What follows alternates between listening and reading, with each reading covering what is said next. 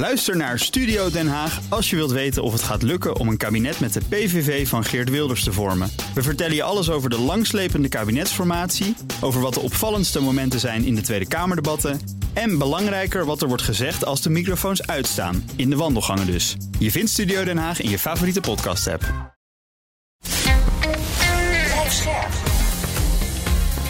BNR Nieuwsradio.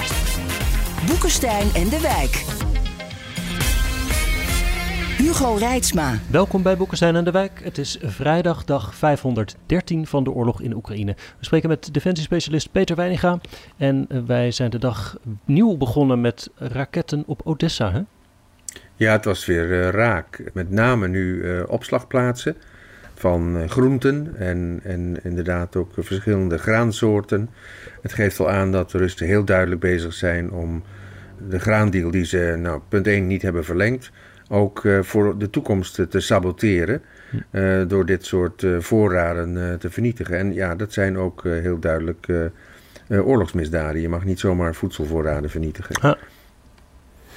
Ja, je ziet dus eigenlijk dat de Russen proberen dus die, die aanval op die agrarische infrastructuur te doen om ook druk te zetten op het Westen om die sancties te verminderen. Eigenlijk gerelateerd aan die kunstmest en die Russische graanexport en die ammoniakpijplijn en het gedonder met die SWIFT-banken. Ja.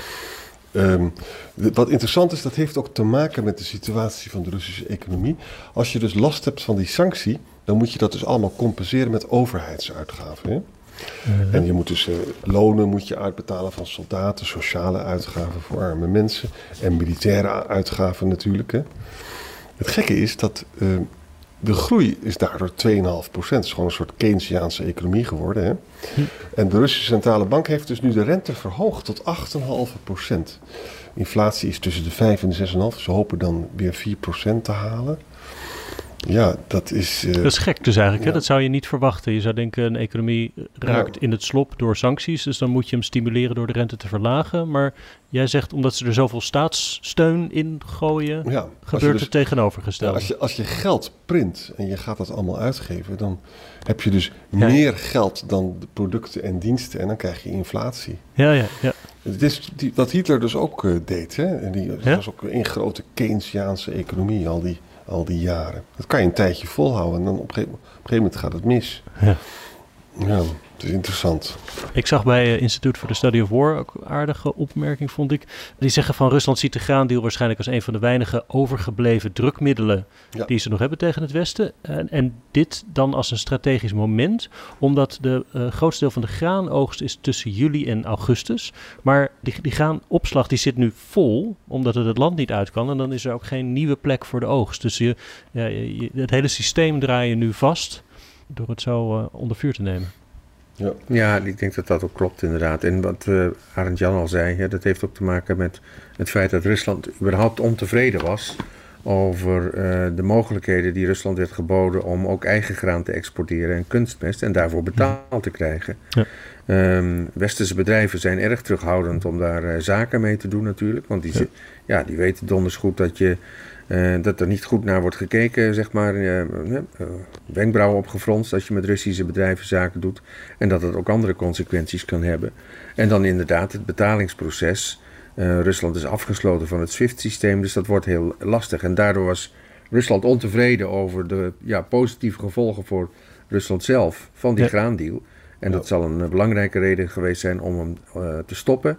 En uh, daarnaast inderdaad denk ik uh, dat het ja, misschien wel nog het enige drukmiddel is wat ze op dit moment kunnen gebruiken. Ja, en nog even de, de impact hè, van dit alles. De, de graanprijs is nu toch weer 8% gestegen. Niet zo hoog als die was bij de vorige graancrisis. Maar de mensen van het, uh, die zich met Afrika bezig gaan maken zich toch grote zorgen. Het effect hiervan zal zijn. En ook, weet je, de World Food Program, die dus naar Jemen gaat en naar Somalië, noem maar op, hè, Afghanistan. Dat werd helemaal gevoed met Oekraïns graan. Dus daar ja. zijn toch ook wel grote zorgen hm. hoe het allemaal loopt. Ja. Maar jij wist ons uh, net voordat we gingen opnemen, Aartjan, te melden dat het hier ging om doppertjes. Ja, 100 ton ook. doppertjes en 20 ja. ton gerst. Ja. Mm. Maar goed, ook die, ook die prijzen zijn... Uh, geen erwtensoep deze winter. Geen erwtensoep, ja. En verder, weet je, de Russen hadden dus gezegd hè, gisteren van... als je dus met een uh, tanker daar aanmeert dan beschouwd als een oorlogsdaad.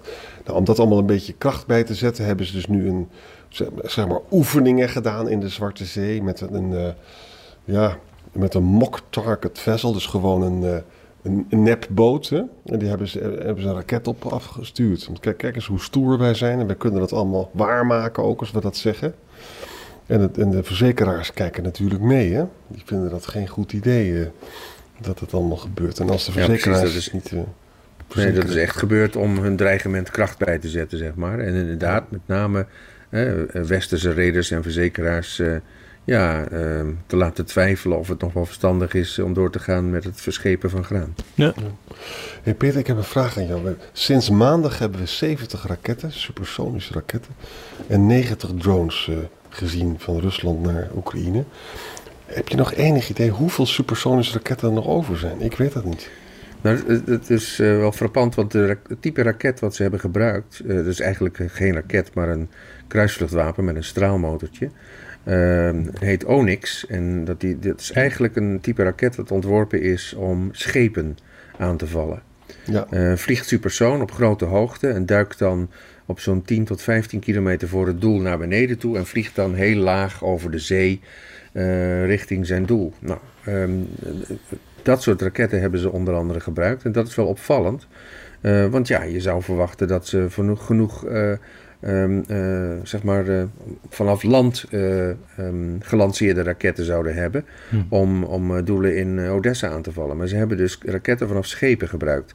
Ja, en dat is mogelijk ook weer een indicatie voor het feit dat ze um, de, de, voorraden van de, de kaliberraketten, zeg maar.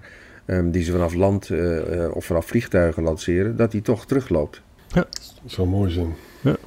Hey, we hebben de, de, situatie op de grond een beetje overgeslagen aan het begin. Zien we daar nog veranderingen ten opzichte van wat we eigenlijk de hele tijd al zeggen?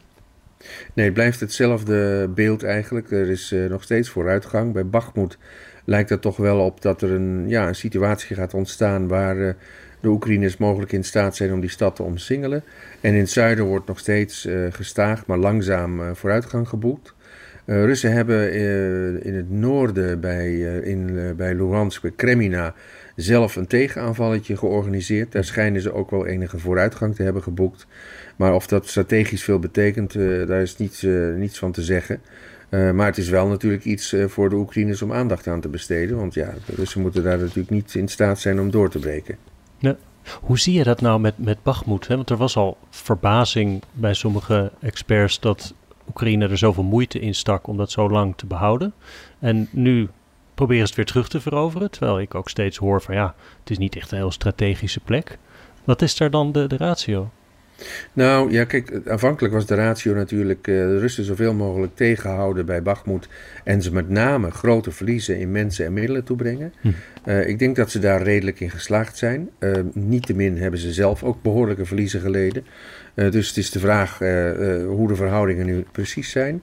Maar kijk, als je vanuit Oekraïne naar het oosten kijkt van, en langs Bakhmut kijkt, dan liggen er achter Bakhmut belangrijke steden zoals Severodonetsk en Lysychansk, hmm. die mogelijk dan binnen bereik komen. En als ze dus Bachmoed hebben, dan zouden ze de sprong naar die steden kunnen wagen. en ja, en dat zou natuurlijk wel een behoorlijke tegenvaller voor de Russen kunnen zijn. Andersom, vanuit Rusland gekeken, zeg maar, via Bachmoed naar Oekraïne, ja, dan betekent die stad niet zoveel. Want juist ten westen van die stad liggen hele sterke verdedigingslinies van de hm. Oekraïners. Dus het is maar net vanuit welk perspectief je kijkt of Bakhmut nu echt van groot belang is of niet. Ja. Hey, uh, Igor Gurken komt wel eens vaker te sprake bij ons in de podcast. Een oud eh, FSB-officier en een druk twitteraar, of blogger moet je geloof ik zeggen. Die is eindelijk opgepakt. Ja, het is wel, het is wel een fantastisch verhaal. Hoor. We, praten heel vaak over Igor Kerken, hè. een militaire blogger. Ook de man hè, van de invasie van 2014. Toen was hij ook defensieminister van Donex, weet je nog. Hij was de man van de Bukraket met de MH17. Hè? Ja. Nou, wat, wat zei hij ook? Wat was zo'n politie ook alweer, voordat we gaan uitleggen waarom die gevangen genomen is? Hij wil dus meer mobilisatie dan uh, Poetin aandurfde. Hm. Hij wilde nog veel meer een oorlogseconomie. En hij wil ook een keiharde zuivering van alle opponenten van de invasie. Dus hij deelt dus niet met Prigozhin de gedachte dat de rechtvaardiging van de oorlog helemaal niet klopt. Hè. Mhm. Hij heeft ook Prigozhin heeft hij bekritiseerd. Eh, hij vond die muiterij vond hij allemaal te gek. Hè? Maar ja, sinds maandag heeft hij dus eh, allemaal persoonlijke aanvallen op Poetin gedaan. Die hij een nothingness, dus een niemandalletje noemt. Of, of iemand gewoon nul, zou je kunnen zeggen. Hè? Hmm. En hij strooit, eh, Poetin strooit zand in de ogen van een deel van de Russische bevolking, zegt hij. hè. En dan zegt hij zelfs van dit land kan niet nog een keer eh, Poetin hebben met zes jaar tijdens de presidentsverkiezingen. Want die mediocriteit kunnen we niet overleven. Nou ja, eh, wat is er gebeurd? Sinds die muiterij heeft dus het ministerie van Defensie veel meer bevoegdheden. En is ook duidelijk bezig met een zuivering. En dat was ook duidelijk dat Kierkin eh, nou zijn mond moet houden. Dus je ziet hier eigenlijk het gevolg van de, eh, van, eh, van, van de muiterij. Dat het leidt tot zuiveringen, waar dus ook nu Kierken wordt gepakt. Ook nog een andere man, een gepensioneerde kolonel. Die luisterde naar naam Vladimir Kvatjov. Die had een artikel gepubliceerd met enkele andere gepensioneerde militairen. eh, waar ze kritiek hebben over hoe de oorlog wordt gevoerd. Hè. Kierken is overigens wel met Prigozhin eens, eens eh, dat Shoku en Gerasimov ook niet deugen. Minister van Defensie en de chef-staf. hè? Ja. Ja. En wat we als conclusie kunnen trekken, en dat is wel belangrijk, want we proberen het dag per dag te bekijken. Mhm. Poetin heeft dus niet Shoku en Gerasimov losgelaten. Hè? Nee. Hij, hij kan dus niet, eh, dat kan hij niet doen, dat zou zijn positie ook aantasten. En hij houdt dus aan ze vast en hij kiest nu gewoon voor zuiveringen, zou je kunnen zeggen. Ja, dat kun je inderdaad wel zeggen. Ik denk, we hadden natuurlijk eh, allemaal graag Girkin achter de tralies gezien. Alleen hij zit nu achter de verkeerde tralies, eh, Hm. om het zo maar eens te noemen. En ook voor, de, voor een reden ja, ehm, die niet de onze is. Extremisme zou de beschuldiging zijn volgens zijn vrouw. Ja, ja, ja, goed. Geef het een naam. Weet je, het, het, het, het heeft natuurlijk alles te maken inderdaad met toch wel flinke kritiek die hij op Poetin en de hele wijze van oorlogvoering heeft. Inderdaad niet op, op, de, op de reden van de oorlogvoering. Ehm, dat heeft Prigozhin wel gedaan, eh, maar Girkin niet. Ehm, ja, en eh, vindt dat eh, inderdaad eh Shoigu en, en, en eh, Gerasimov niet goed functioneren en dat ze weg moeten. Nou ja, goed, eh, dat hij de Poetin dan ook nog een nothingness noemt, daar gaat hij bijvoorbeeld wel heel veel verder in dan Prigozhin. Ja, Prigozhin heeft altijd eh, met respect eh, zeg maar richting eh, Poetin eh, ja. Ja, eh, ja. gesproken. Ook als hij eh, echt eh, buiten zinnen was over de slechte eh, prestaties en leveranties eh, zeg maar, vanaf het Russische leger, bleef hij respectvol richting Poetin. Ik denk dat dat hem tot nu toe denk ik ook eh, gered heeft. Alhoewel we natuurlijk niet zeker weten hoe het in de toekomst gaat. Maar Geerken is interessant. Het is overigens ook denk ik wel een, een waarschuwing richting andere kritische mailbloggers. Ja. Want Geerken stond niet alleen in zijn kritiek. Er waren veel meer eh, mailbloggers die ook eh, veel kritiek hadden op de wijze waarop de oorlog werd gevoerd. Dus ja, dat zal mogelijk nog wel enig eh, effect hebben. Ja. William Burns is de CIA-directeur. Die treedt op bij het Aspen Forum, wat je elk jaar hebt. En die praat ook over eh Prigozhin, net zoals die meneer Moore, weet je wel, die MI6-hoofd eh, gisteren. hè. Mhm.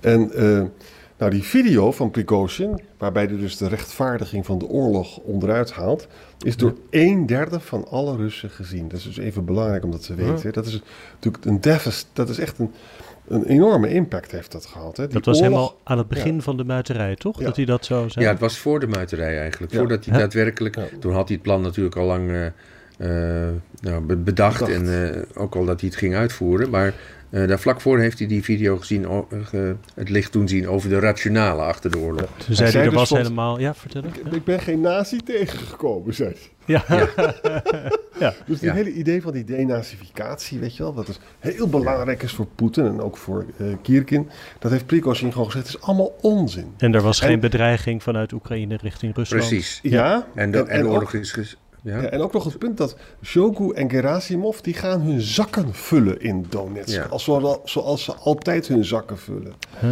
Ja. Het, is toch, het is toch werkelijk erg, hè? Nou, daar maakt die William Burns dus ook een heel punt van, hè? Eh, en hij zegt, eh, het is ondenkbaar dat eh, Poetin en Prigozhin aardig tegen elkaar blijven. Eh, voor Poetin is wraak en gerecht dat het liefste of het beste koud moet worden opgediend. Dus hij verwacht dus dat er een afrekening plaatsvindt. En ik luisterde in de auto naar mijn werk eh, naar een uh, merkwaardige podcast Malcontent. Je kan dat zo opzoeken. Mm. En, daar, en, de, en Prigozhin schijnt gisteren ook weer hele cryptische dingen te hebben gezegd. Met, met zinnetjes zo van ja, ik zal me nu richten op Afrika en ik zal ook Wit-Rusland sterker maken. Maar ooit zal een tijd komen dat ik terugkeer naar Rusland. En dan moet er orde op zaken. Weet je, dat soort vage zinnen allemaal. Dus het is wel duidelijk dat het natuurlijk gewoon helemaal niet lekker zit tussen Prigozhin en Poetin. Maar dat wist natuurlijk al lang. En, uh, het was voor ons een oneindige bron uh, om dat te bestuderen, weet je niet? Ja, ja. inderdaad. Oké, okay, hey, dank weer voor vandaag. Laten we ja. uh, morgen verder gaan. Bij BNR ben je altijd als eerste op de hoogte van het laatste nieuws. Luister dagelijks live via internet. Bas van Werven. En heel langzaam komt de zon op rond dit tijdstip. Je krijgt inzicht in de dag die komt op BNR, het Binnenhof in Nederland en de rest van de wereld. De Ochtendspits. Voor de beste start van je werkdag. Blijf scherp en mis niets.